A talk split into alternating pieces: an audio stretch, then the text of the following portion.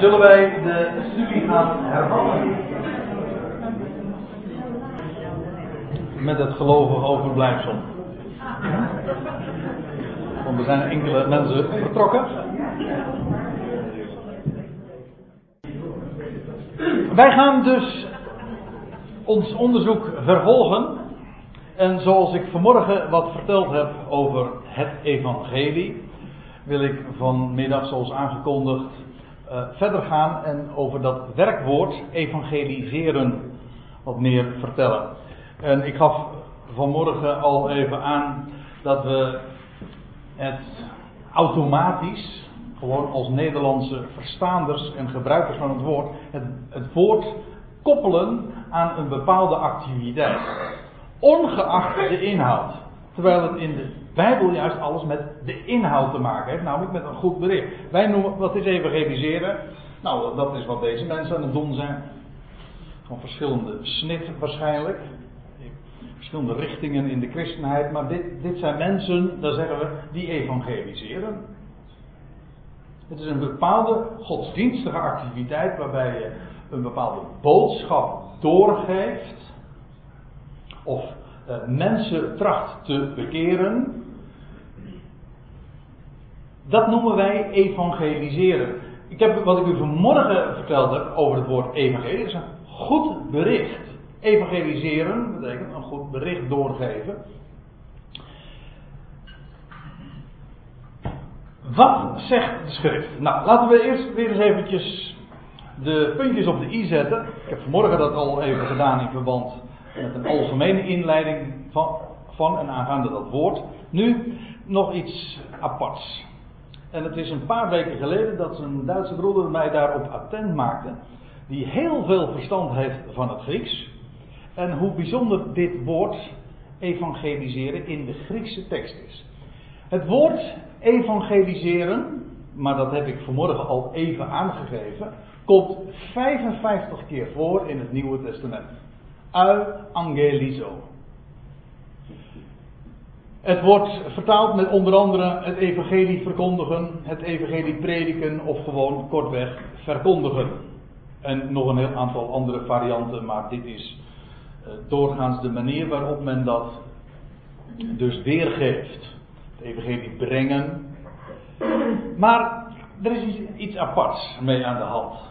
Ik ben absoluut geen Grieks kenner. Ik wil dat ook helemaal niet zo uh, naar voren brengen of uh, me zo neerzetten als een expert. Integendeel, ik, ik heb eraan geroken en ik heb me zo in de loop der jaren erg veel mee bezig gehouden. Maar ik ben eigenlijk nog steeds gewoon een leek. Maar ik heb dit gewoon van de experts dus vernomen. Het punt is namelijk dit. Het Grieks kent de standaardvervoeging voor het werkwoord boodschappen. Of berichten. Kijk, het is een zelfstandig naamwoord. De boodschap, de boodschappen. Het bericht, de berichten. Je blijft toch een beetje taaldocent, hè? Maar het is ook een werkwoord. Als ik een als werkwoord gebruik, dan zeg ik: ik boodschap, jij boodschapt, wij boodschappen. Wij hebben geboodschapt. Uiteraard, maar dat, zo kennen we jou ook, uh, Kees. Rondje van Kees. Had je trouwens uh, even vooraf moeten zeggen. Voor de lunch. Niet na de lunch natuurlijk. Dit is mosterd na de maaltijd, Kees. ja, dat is wel weer handig. Uh, dus dat is het werkwoord boodschappen of berichten. Het Grieks uh, kent dat ook. Gewoon uh, op die manier dat dan weergeven. Maar voor het evangelie, dus goed bericht, evangelion, gebruikt ze een speciale werkwoordsvorm, en dat in het Grieks is isei, waar ons achtervoegsel iseren van afgeleid is. Dat is heel grappig. Ons, dat achtervoegsel, ach, pardon, dat achtervoegsel iseren, is, komt direct uit het Grieks. Het is een internationaal fenomeen, in het Engels ook, het is ice evangelize. Uh, maar ook in het Frans en allerlei andere talen heb ik begrepen. Kent uh, dat net zo als in het Grieks. Het komt uit het Grieks. als, als wij dus zeggen evangeliseren, dan is dat echt de vernederlandsing van een Grieks woord. Eh, we kennen daar heel veel varianten van. Kristalliseren of fossiliseren. Dat wil zeggen, je maakt er een fossiel van. Of iets wordt tot een fossiel. Of iets wordt tot een kristal. Of radicaliseren. Uh, christianiseren is een mooie in dit geval. Dat wil zeggen, tot christen maken. En uh, ja, er zijn er talloze voorbeelden van, van werkwoorden die eindigen met iseren. Dan als dat woord in het Nederlands eindigt met iseren, dan heeft dat een, is dat een versterking. Bijvoorbeeld, als, ik, als iets gekristalliseerd is, dan is het geheel kristal geworden. Het is een versterking. Het is, heel door, het is geheel en al kristal. Of als het geradicaliseerd bent, of als iets geradicaliseerd is, dan is het volslagen radicaal geworden.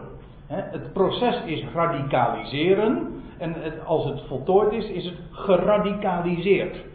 Of geterroriseerd, geheel onder terreur gebracht.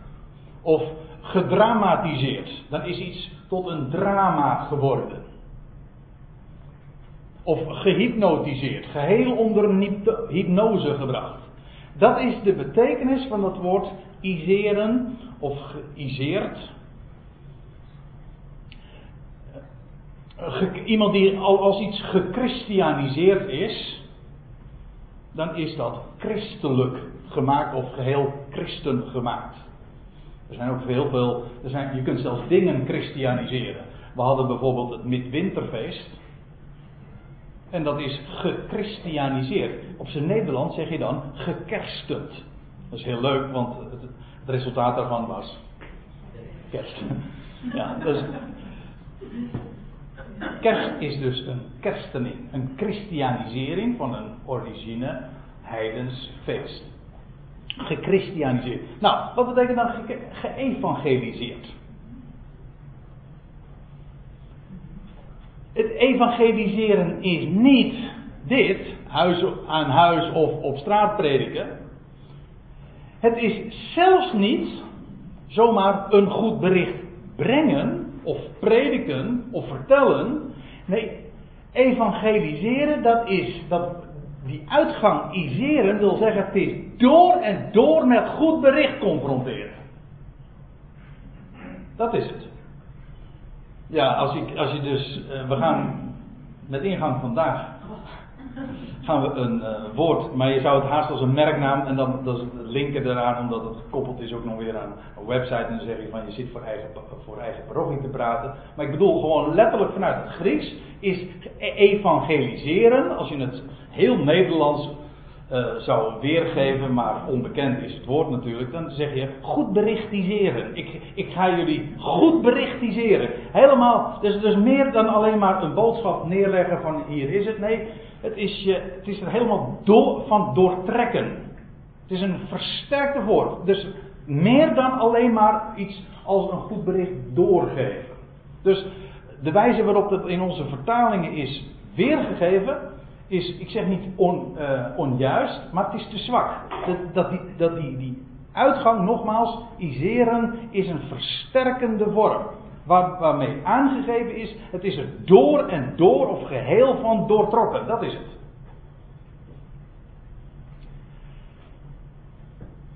En zoals gezegd, dat woord komt 55 keer voor in het Nieuwe Testament als werkwoord.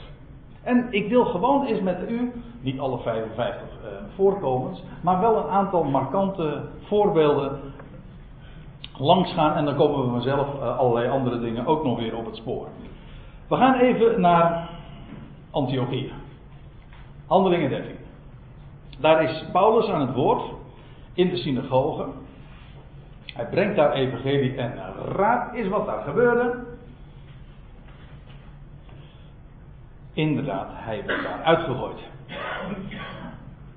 Zo gaat dat. Godsdienstige zetting. Brengt evangelisch. Uh, hij vertelt evangelie. Nee, hij evangeliseert de mensen. Wij, wij evangeliseren jullie. Ja, zelfs de concordant, version geeft uh, bringing the evangel. Is idiomatisch, maar eigenlijk is het evangelize. Wij evangeliseren jullie. Ik, ook, zoals ik het nu zeg, klinkt het voor mij al inmiddels anders. Ik ben inmiddels zelf al gewend aan het idee. Is dat sterker, veel anders nog dan alleen maar een evangelie brengen. Nee, ik, ik, hij evangeliseerde hem. Zoals je iemand kan hypnotiseren, kan dramatiseren, fossiliseren. Dat is helemaal erg als dat je overkomt. ga je fossiliseren. Nee, ik, ik ga je evangeliseren. Tot trekken van goed bericht. Door en door goed bericht. Nou, Paulus zegt, wij evangeliseren u. Eventjes voor de goede orde. Ik geef het gewoon vanmiddag iedere keer weer zoals het in het Grieks letterlijk dus staat. Dus voor het gemak even. En voor de rest is de MBG weergave. En wij, wij evangeliseren u dat God de belofte die aan de vaderen geschied is, aan ons, hun kinderen, vervuld heeft door Jezus op te wekken. Waarna hij vervolgens uh, refereert aan dat wat er inderdaad in de belofte staat. In de psalmen stond allemaal al aangekondigd. God had het beloofd. En het is een goed bericht dat God zijn belofte heeft ingelost. Dat is evangeliseren. Ik heb je een goede tijding te melden. Dat wat God eertijds beloofde, heeft hij inmiddels vervuld. Namelijk door Jezus op te wekken uit de doden. Dat is evangeliseren. Ik heb jullie geëvangeliseerd. Handelingen 15. Twee hoofdstukken verder. Dan lees je. Paulus en Barnabas bleven te Antiochieën en uh, leerden en evangeliseerden met vele anderen het woord van de Heer. Moet je even, even goed over nadenken. Je kunt mensen evangeliseren, namelijk ze confronteren met een door en door goed bericht. Maar hier wordt het woord van de Heer geëvangeliseerd. Dat wil zeggen, het, ze brachten het woord, maar dat was zodanig dat het alleen maar goed bericht was zoals ze het doorgaven. Ze evangeliseerden het woord van de Heer. U zegt van ja, maar het evangelie is toch goed bericht. Ja, of pardon, het woord van de Heer is ook goed bericht. Ja, maar dat is de wijze waarop zij het dus ook doorgaven. Evangelie. Goed bericht. Door en door zelfs. Je kunt eigenlijk alles evangeliseren. Alles, als je de gelukkige God kent,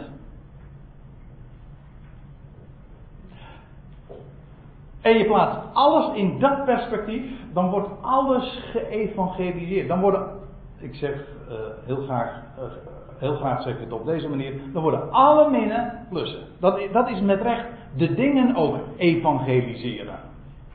Alles wordt geëvangeliseerd, de minnen worden plussen. Het wordt ineens een goed bericht.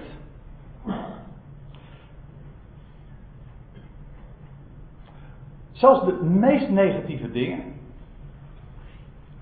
worden geëvangeliseerd. We hadden het over vanmiddag, uh, of, vanmorgen over de, over de dood die niet gedaan wordt. De dood is, maakt onderdeel, zoals het is bij een, een vijand. Niet waar? De dood. Alles onderhevig is aan dat stervensproces dat eindigt in de dood. Ja, maar het evangelie maakt dat begint bij de dood. Dat is de dood is geëvangeliseerd, dat wil zeggen, het, is, het maakt onderdeel, een onlosmakelijk onderdeel van dat evangelie. Zonder dood geen evangelie. Ja, het, het maakt onderdeel uit van, en het is een onlosmakelijk bestanddeel van het goede bericht. Hier lees je dus het woord van de Heer was eh, geëvangeliseerd.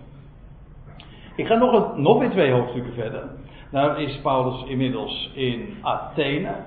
De stad van de filosofen. Nou, dat blijkt in dit vers ook wel heel duidelijk. Want hij is daar in het centrum van de stad. Op de, bij de Areopagus. En dan lees je. En ook enige van de Epicurezen.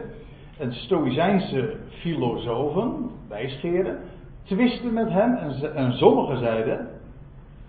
Wat zou die bedweter willen beweren? Maar anderen zeiden, Uh, op mijn andere, hij schijnt een verkondiger van vreemde goden te zijn.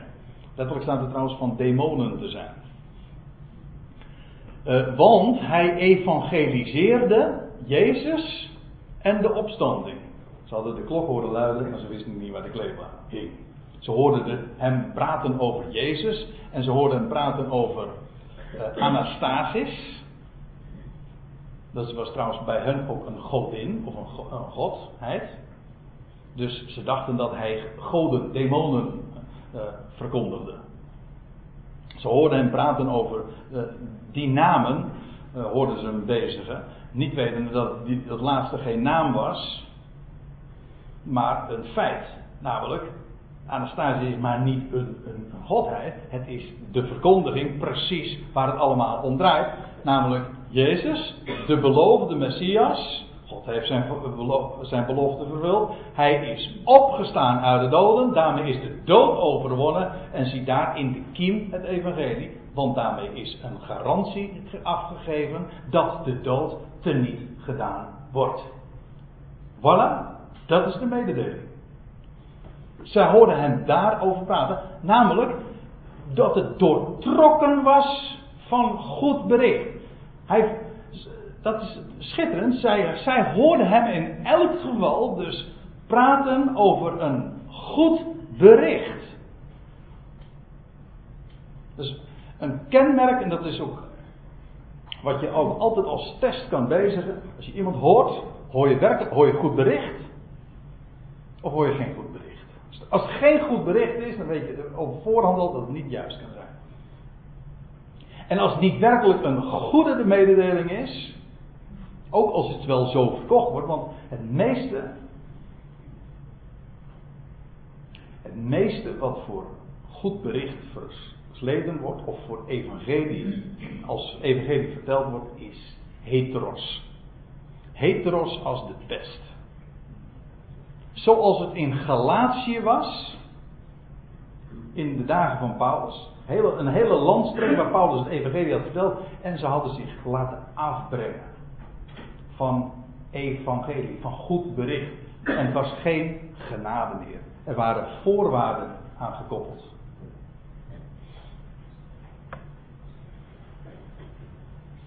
Ik ga nog even verder.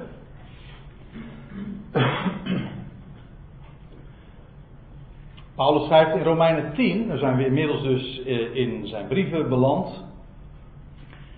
Dat is een, mooi hoofdstuk in eh, dit verband, want daar, in dit hoofdstuk gaat hij nogal uitgebreid in op het feit dat hij een verkondiger is, een heraut. En dan schrijft hij in het 15e vers, hoe zal men prediken, of letterlijk herauten, dat is nog net wat anders dan prediken, om van het woord preken maar te zwijgen. Nee, hoe zal men herauten zonder gezonde te zijn? Gelijk geschreven staat, en verwijst hij naar precies dat vers waar ik u vanmorgen al even op attendeerde, namelijk wat er staat in Jesaja 57. Hoe liefelijk zijn de voeten van hen die evangeliseren de goede dingen. Is de meest letterlijke weergave zoals het staat. Hoe liefelijk is het om dat te vertellen. En daar hoef je niet de straat voor op. Hoef je de deuren niet eh, mee langs. Je hoeft het niet te slijten. Het is gewoon een goed bericht. Wat ze de mensen ook mee doen. Dat, juist dat is het geweldige ook om, om, om, dat, om dat te vertellen. Het is geweldig om het te kennen, om het te horen. Het is nog veel mooier dan om om het door te geven. Omdat, je, omdat namelijk volstrekt onafhankelijk is van de reactie van de ander.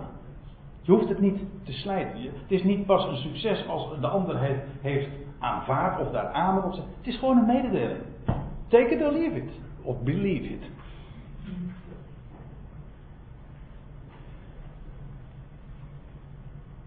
Hij is jouw redder. God houdt van jou. God heeft een plan voor jou. Ik kreeg ook ooit een keertje een, een, toen wist ik inmiddels meer. Toen kreeg ik ook een papiertje in mijn eh, handen gedrukt. En daar stond: God heeft een plan met jou. God heeft een plan met jouw leven. En zoals ik het kreeg, en dat bleek ook in het gesprek dat, uh, dat volgde, want ik kwam even, ik, uh, haakte daarop in met degene die mij dat briefje, dat traktaatje gaf. God heeft een plan met jouw leven. Wat bleek? God heeft geen plan met mijn leven. Nee, echt waar. Nee, hij heeft een plan met jouw leven. Als jij. Nou, volg het maar in. Echt waar. Zo, zo, zo wordt het met recht verkocht. Het is verkocht, het is een handelsartikel geworden. Want het, er, er hangt een prijskaartje aan. God heeft jou niet zomaar lief. Jezus redt. Ik kreeg. Marjolein, ben je er nog? Ja. Vandaag, uh, jij gaf me zo'n. zo'n wat was het ook alweer? Zo'n muntje. Dat is wel leuk. Ja, muntje met een boodschappenkarretje. Ik heb hem inmiddels al aan, uh, aan Peter gegeven. Er stond op: Jezus redt.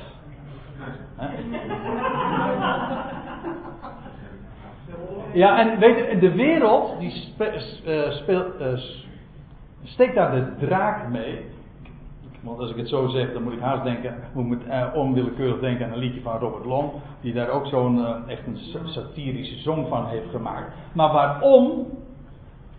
Waarom wordt het belachelijk gemaakt? Omdat dat is niet de schuld van de wereld die dat dan belachelijk maakt, maar dat is de godsdienstigheid zelf die het gewoon verkracht heeft. Want men zegt Jezus redt, maar Jezus redt niet, want dan is het een goed bericht. Maar Jezus redt op voorwaarde dat jij wat doet, dat jij je bekeert, dat jij gechristianiseerd wordt. Maar jouw keuze. Maar Jezus redt niet zomaar. Hij, maar de boodschap is ja, hij is de redder en jij wordt gered. Niet op voorwaarde dat jij gelooft. Hij is jouw redder. U zegt, maar moet je dan niet geloven? Het punt is, geloven is niet de voorwaarde. Geloven is het kanaal waardoor de redding tot mij komt. Dat is een heel verschil. Want als het een voorwaarde is, dan betekent dus dat ik uh, het kan afwijzen of het niet kan afwijzen en dat het resultaat afhankelijk is van mij. Als het een kanaal is, dan wil dat zeggen, God redt. En hoe doet hij dat? Door een mens te overtuigen. Nou, en te overtuigen waardoor hij gelooft. En het, zijn vertrouwen daaraan geeft. En dat is precies wat God doet. Hij geeft geloof. Hij heeft mij overtuigd. Wiens werk is dat? Ja, zijn we. Als ik overtuigd ben. Het is leuk van het Nederlandse woord overtuigd.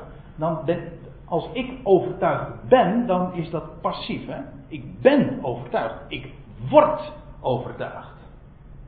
Het is onzin om te zeggen dat je gekozen hebt voor een overtuiging. Dat kan niet. Je wordt overtuigd. Als je gekozen hebt voor een overtuiging, dan is het geen overtuiging. Nee, je wordt overtuigd. En soms is het zo dat je overtuigd bent van iets wat je juist helemaal niet zelf gekozen hebt. En als u niet, als u het niet gelooft dan zou je dat eens aan Paulus na moeten vragen. Paulus is zo iemand, hè, voor wie het wel heel duidelijk is. Die zocht niet, die koos niet, die werd gewoon overmeesterd. Hij werd overtuigd. En alle argumenten die hij had, werden hem zo in één keer het was niet een heel proces aan dat er moest plaatsvinden. Ja, het was wel een hele kwestie van omdenken. Een paar jaar zeker. Voor hem. Maar eerst maar eens een paar jaar in de woestijn gaan zitten. Om alles te overdenken. Maar de overtuiging zelf was van het een op het andere moment. Het was het licht dat van boven kwam. Hij werd overtuigd. Geloof is geen voorwaarde, maar het kanaal, de middel, het middel, de wijze waarop God redt. Dat is een, een wereld van verschil. Niet een voorwaarde, maar een middel in zijn hand om de mens daar te krijgen waar hij het hebben wil. Dus laat, laat ik dan uh, meteen van de gelegenheid gebruik maken dat ik dus beslist niet zeg dat geloof er niet toe doet. Natuurlijk, waarom, sta, waarom vertel je dingen? Opdat een mens zou geloven. God overtuigt door middel van zijn woord. En ik eh, zou zeggen, dank God op je blote knietjes als, je, als dit je ten deel valt. Ik denk heel vaak van, waarom ik? Waarom ben ik nou overtuigd van iets? En, ik vertel het aan een ander. Ik vertel het naar beste kunnen. Zelf overtuigd zijnde. En het kwartje valt niet. Kun je zeggen, ja, maar die ander die wil dat niet. Ja, dat kun je zo zeggen. Maar waarom wil hij niet? Waarom wil hij niet? Ja, dat is een hele dat is een heel existentiële vraag hoor, als ik het zo zeg. Want daar kom je niet achter, daar krijg je je vinger niet achter. Waarom niet? Is het geen kwestie van overtuigingskracht, ook niet een kwestie van argumenten, ook niet van intelligentie. Denk dat niet. God doet dat. Ik heb geen ander antwoord. En als hij mij kan overtuigen, dan is het helemaal aan hem ook, ook een ander te, over, te overtuigen. En hij doet dat. En. Uh, ja, ik, ik zat nog eigenlijk aan een ander vers eh, te denken in uh, Romeinen 10. Nou, misschien kan ik dat dan even meteen even opzoeken. Het staat niet in de PowerPoint.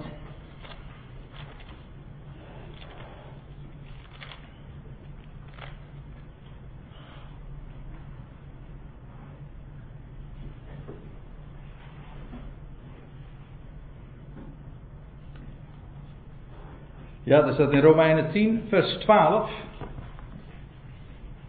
Want er is geen onderscheid tussen Jood en Griek. Immers, één en dezelfde is Heer van allen. Let op, hij is Heer van allen. Rijk voor allen die hem aanroepen.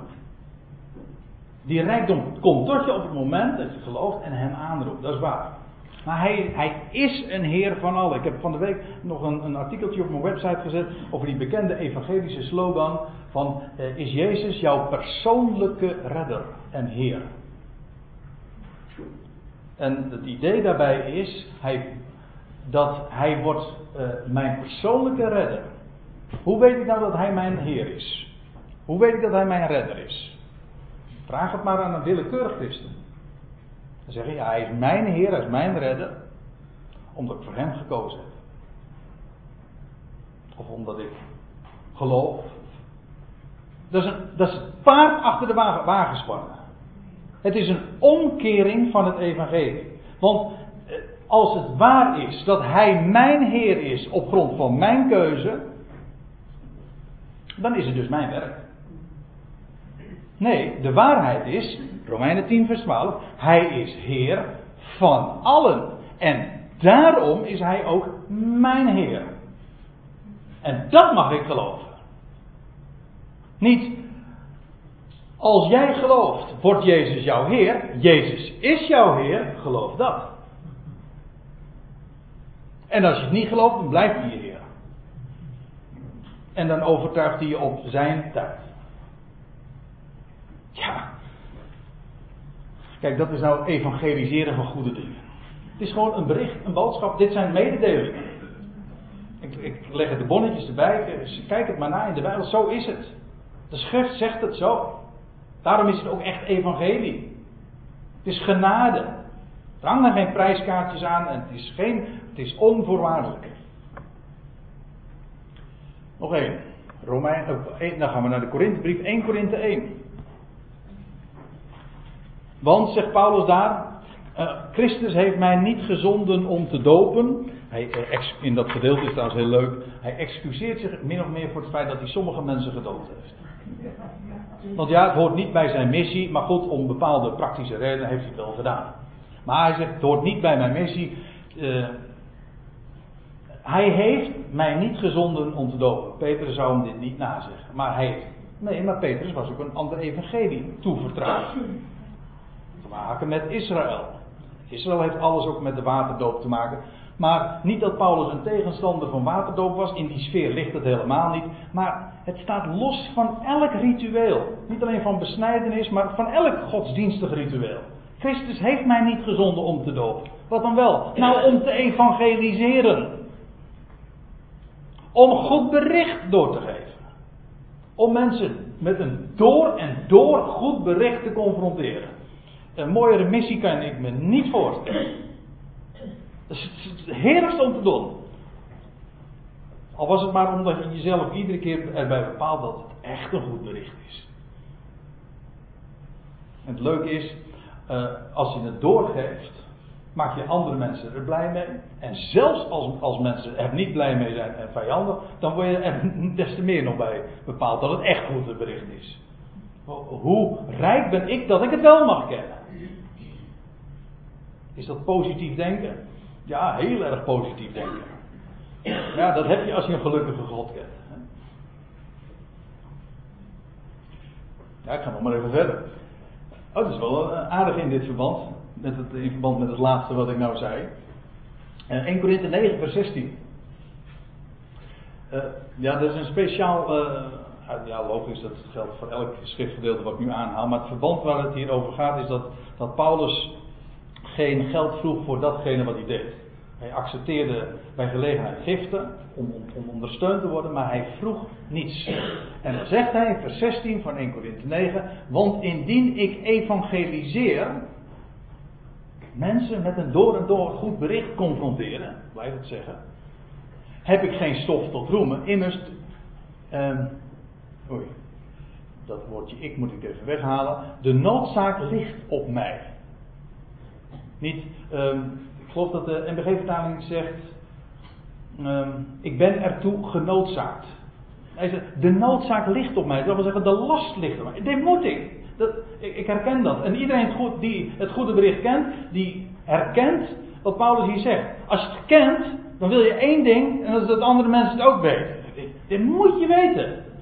Niet van ik moet evangeliseren, maar dit moet je weten. Dit, dit zit je leven op zijn kop. Is zo geweldig. Er zijn zoveel mensen die, die in duisternis verkeren. En, nou ja, ik, zeg toch iets wat uh, de meeste, of misschien allemaal van jullie wel herkennen. Er zijn zoveel mensen die toppen, die moeite hebben en gebukt gaan onder van alles en nog wat. Talloze mensen. Waar heb je meer behoefte aan dan een echt, echt goede tijding? En wat is het geweldige dan om mensen dat zo, alsjeblieft, hier is het. Om dat te vertellen. Paulus zegt dat ligt op, die noodzaak ligt op. Ik moet dat vertellen. Dat is niet een, een dwang van buiten, het is een drang van binnenuit. Er is een verschil tussen dwang en drang. Ik ontkom er niet aan. Dus, uh, een uh, predikant, ook een jager, die zei ooit van het is als een hoestbui. Je kan het niet inhouden. Ja. Het is als transit. Als het echt goed bericht is, komt het eruit. Immers, hij zegt, wee mij indien ik niet zou evangeliseren. Dat, dat moet ik doen. Dit goede bericht doorgeven. En dan zegt hij nog in uh, twee versen verder, in vers 18 van hetzelfde hoofdstuk, wat is dan mijn loon? Het ging dus over, de, over hoe, hoe Paulus dat daar financieel zeg maar in stond. Hij zegt het is uh, heel normaal dat als je een werk doet, dat je daarin gehonoreerd wordt. Paulus zegt, ik heb nooit om geld gevraagd. Waarom niet? Wel, hij zegt, ik vind het juist een voorrecht om een boodschap om niet, om niet te mogen brengen.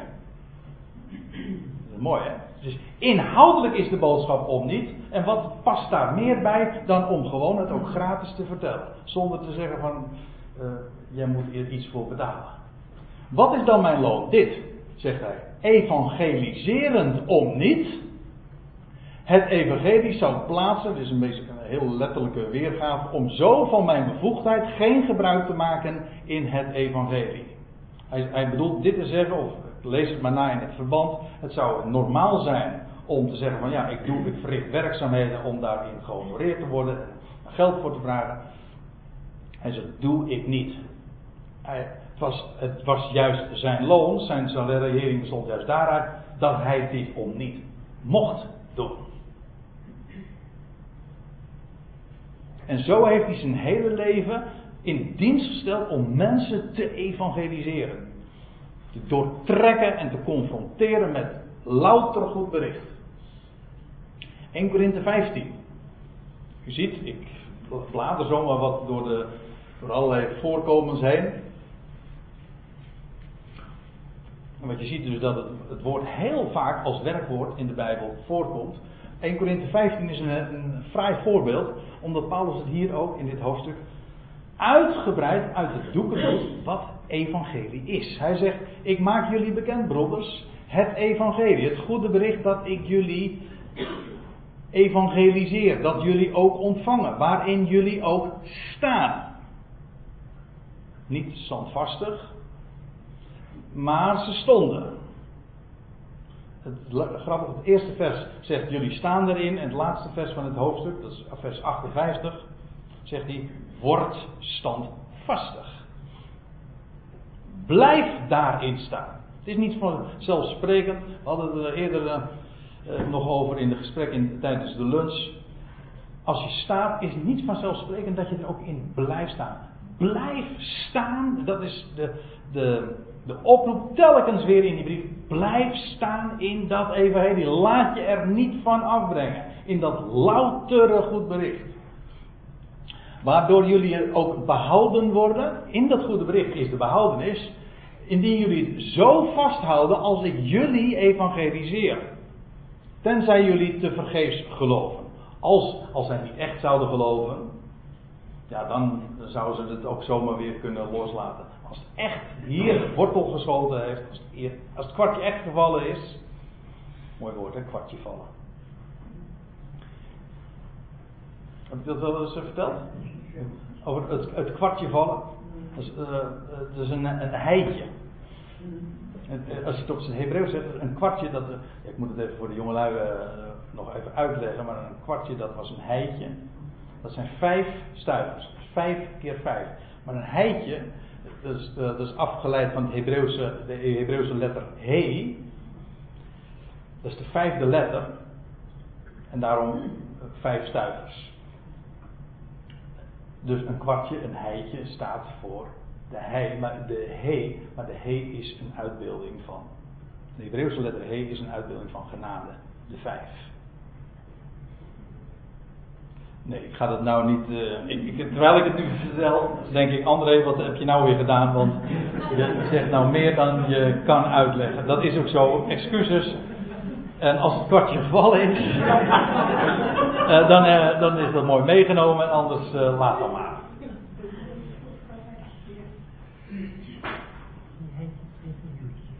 En een Joetje, ja, en een Meijer hebben we ook nog, dat is de 100.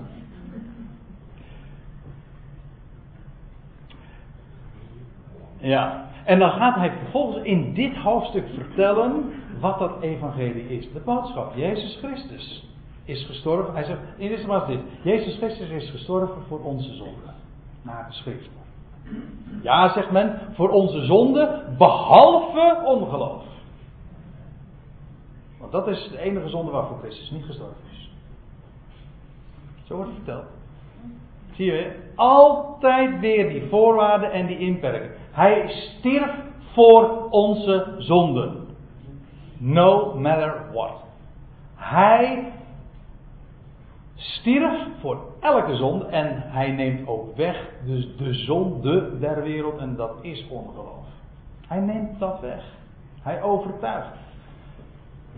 Hij stierf voor onze zonde, hij werd begraven, hij werd begraven en hij werd opgewekt uit de doden. Zie daar in, in een notendop het goede bericht.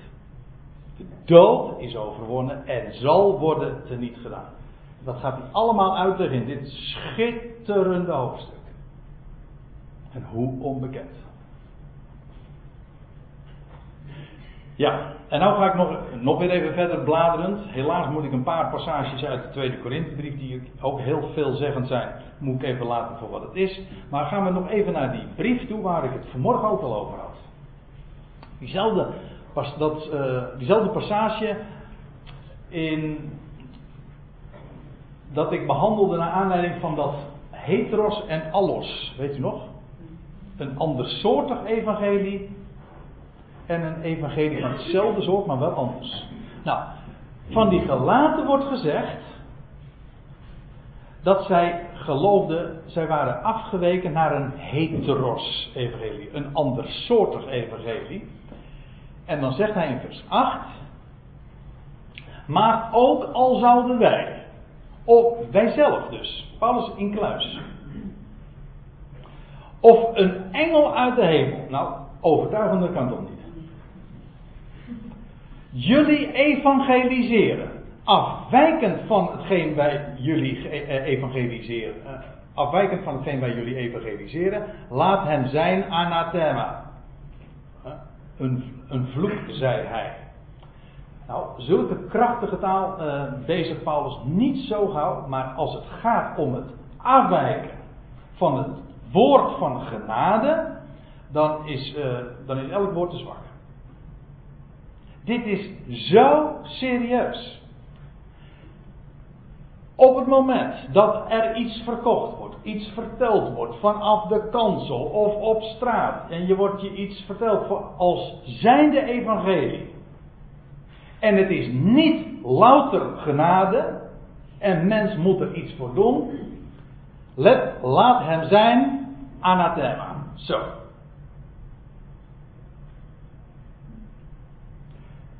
Dat is zo serieus. Want het is of genade, of het is geen genade.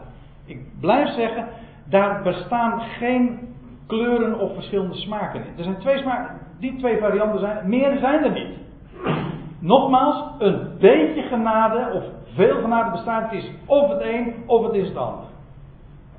En Paulus zegt van die boodschap die daar in werd gebracht, het is niet langer genade. Er zijn voorwaarden aangekoppeld en dan zegt hij, die zij vervloekt of die zij in, beter, die zij in de ban gedaan. De ellende is dat je zulke dingen ook niet eens meer goed kan zeggen. Waarom? Omdat men het ook, zelfs die boodschap heeft men uh, ja, verdraaid. Ja, met recht. Die heeft men ook verdraaid, want als je dan praat over vervloekt, weet je wat mensen dan denken? In een christelijke setting, je spreekt over je bent vervloekt, dan, dan spreekt men in termen van verdoemenis. Voor eeuwig, in, hè, voor eindeloos in de hel. Zelfs die woorden zijn helemaal verdraaid en beladen met een boodschap waardoor je ook het evangelie aan de kant schuift. Maar u ziet hoe serieus dit is voor, eh, zoals de Paulus dat naar voren brengt en neerzet. Ik blader nu even door dit hoofdstuk, want dit was vers 8 en dan zegt hij in vers 11. Want ik maak jullie bekend, broeders, dat het evangelie, het welk door mij geëvangeliseerd is, nee, dat uh, welk door mij wordt geëvangeliseerd, uh, niet is naar de mens. En hij vertelt ook waarom dat zo is. Hij zegt: Ik heb het niet van de mens ontvangen, ik heb het niet van de mens geleerd. Het komt rechtstreeks van boven. Geëvangeliseerd. Het is niet naar de mens. Al weet je wat naar de mens is? Dat is godsdienst. Voor wat hoort wat. Een heitje voor een karweitje. Nou, dan kom ik toch weer op terug. Hè? Dan, dan is het wel heitje, ja, maar wel voor een karweitje. Niks karweitje. Je krijgt dat heitje, daarom is het een heitje, genade. Ja. En uh, ik, nou laat ik nog een paar versen verder. Uh, zijn ze, hij, hij had zojuist verteld en beschreven dat hij een vijand was. Hij had de gemeente Gods bovenmate vervolgd. Hij zegt, ja, moet u nagaan. Hè? Hij zegt, ik heb het in het Jodendom, hetzelfde vers 15, vers 14, had hij verteld. Ik heb het in het Jodendom verder gebracht dan vele van mijn tijdsgenoten.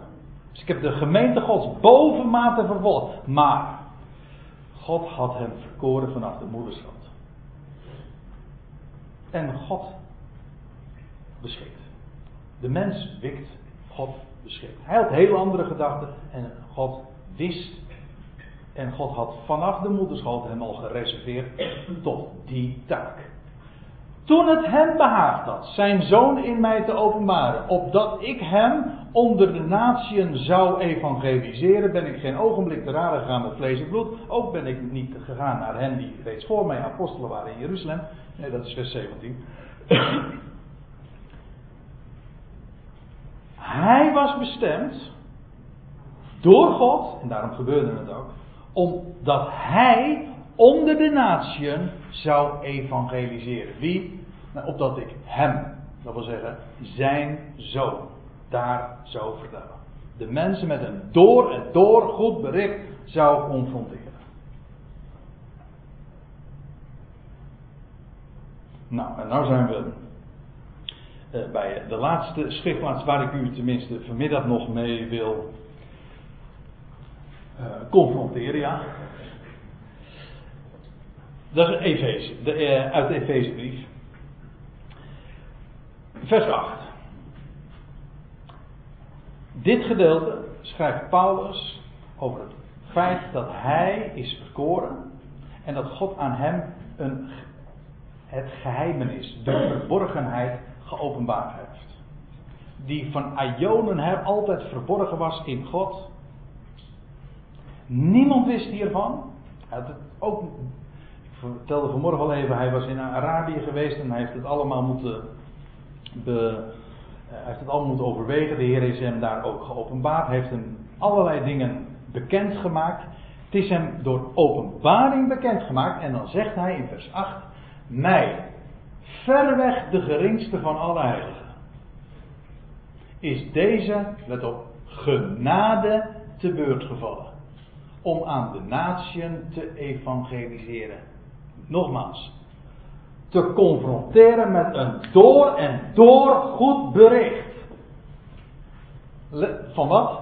De onnas. Om te evangeliseren de onnaspeurlijke rijkdommen van de Christus. Zoals, zo staat het te letterlijk. De onnaspeurlijke rijkdommen. Niet enkelvoud, maar het is meervoud. De rijkdommen van de Christus. Paulus was verkoren, bestemd om dat te doen. En nou, een dag als deze zijn we, ja, bladeren we zo door de Bijbel, we handelen twee woorden en we hebben dat, de concordantie erop nageslagen van waar komt dat voor. En met name bij de apostel die onze leermeester, onze apostel is. Dat wil zeggen, de apostel voor de natieën, voor de vooruit, heidenen. We gaan in de leer bij hem. En hij laat zo duidelijk zien hoe zeer hij bevoorrecht is. En dat het allemaal met recht genade is. Hij zegt, ik weet niet waar ik het aan verdien. Weet u waarom hij de grootste der zondaren moest wezen? Omdat God aan hem en via hem wilde demonstreren dat het louter dit is. Dus ik ben de eerste van de zondaren. En ze komen, ik heb van de week nog weer iemand, oh, ook Hitler.